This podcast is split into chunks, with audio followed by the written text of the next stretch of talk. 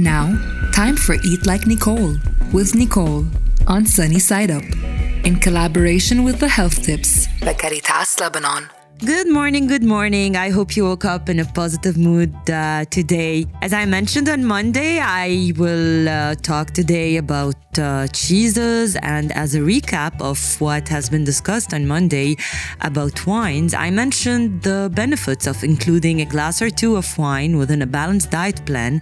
And that's to actually curb your sugary cravings and push you to eat less sweets and save some calories. It's to help you burn more fat if you are following a diet plan. And uh, they are heart friendly, we all know this, as drinking a glass or two of wine is to increase the levels of HDL, which is the good cholesterol. And it's very good for us to remember that actually wine is the only living beverage that keeps on being fermented day after day as long as it's still in the bottle. So it is this natural alcoholic drink that can be consumed moderately, can be included uh, on a daily basis if we're drinking a glass or two with a lot of benefits. And this is when I'm going to encourage you actually to focus on purchasing uh, locally produced wines. We have a lot of wineries in Lebanon, a lot of boutique wineries that are actually producing a very high quality uh, of wines. You can check uh, my Instagram uh, to have more details, to check out uh, what are my favorite picks. Uh, it's Eat Like Nicole on Instagram. Now, why are wines usually paired with cheeses? We gotta thank uh, King Alfonso X that got sick from drinking without eating and began ordering cheese tapas. So he would use those cheese tapas to, uh, to, to, to appease his hunger somehow, to be able to drink. And he would also use one of those tapas to cover the wine container and protect it from insects. Later on, scientists have discovered that cheeses can actually soften tannins in wine and make them taste fuller. So this is when they started working on pairing more cheese to wines to have this explosion of flavors once you are uh, pairing them and enjoying them together.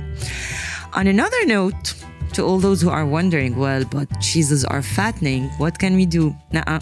Studies have shown that eating cheeses within a balanced diet plan in moderation is gonna actually help you lose weight. Yes, because cheeses are very rich in proteins and they are full of flavor, especially when you are picking types of cheeses that are fermented. So here I'm not talking about plastic cheeses, not at all.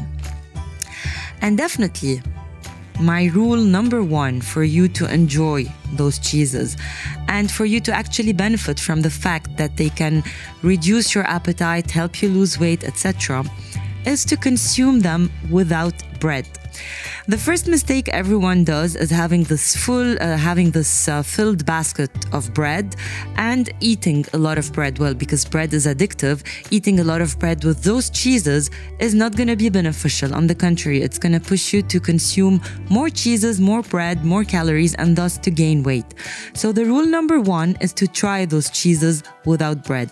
And trust me, this is when you're going to discover how flavorful they are because sometimes eating a lot of bread with this small piece of cheese is gonna do a sort of camouflage to all those flavors and to the real taste of cheese. So just give it a try. This is how I personally consume cheeses. I do not eat them with bread. I enjoy eating them without bread with a sip of wine, and this is when, bam, you have all the explosion of flavors in your mouth.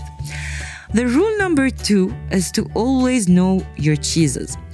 We have the soft cheeses such, such as Camembert or Brie. We have the semi-soft cheeses such as Roquefort, the hard cheeses such as Parmesan, the semi-hard such as Gruyère or Comté, and the fresh cheeses such as goat cheese or fresh mozzarella cheese. Your balanced board should comprise one of each. And when it comes to serving le fromage, Precise prescriptions for quantity always, always use uneven numbers. So always serve either three pieces of cheeses or seven or nine. I know now cheeses are becoming very expensive because of the hyperinflation, but if you want to pamper yourself during this festive season and get like three different kinds, this is how you're supposed to be placing them on your board. Rule number three to all those who wonder how fattening are cheeses. Yellow cheeses are more fattening than white cheeses. Bam, this is wrong. You gotta touch the cheese. The softer it is, the more water it has and the less fat it has. So, fewer calories when compared to another cheese that's gonna be harder. I can give you the example of Camembert that many people tend to think that it's extremely fattening and always avoid. Camembert has less calories than Ash Awain that many people consume on a daily basis. 30 grams of camembert have around 75 calories because it's softer. So the softer the cheese, the more water it has, the less fat it has. What is our rule number four? So, the rule number four is to know your portions. What is a portion of cheeses? It equals visually to a 9 volts battery so that you know now when you are having more than three portions of cheeses, it's gonna be uh, exceeding 100 grams of cheeses, which is somehow a lot because 90 grams are like more than enough with a glass or two of wine. Of course, in addition to a salad and to other things I will be discussing later on. Rule number five is to know the names. Many cheeses names come from place it originated from. Camembert from the Ville de Camembert, Manchego from La Mancha, which is a plateau in Spain. Uh, so this is it. We, we, we just need to know about uh, these things. And the rule number six is the cutting cheese etiquette. Yes, there is a cutting cheese etiquette. And as a rule of thumb, you should never, never, never cut off the nose of cheese a big no-no in the French cheese etiquette.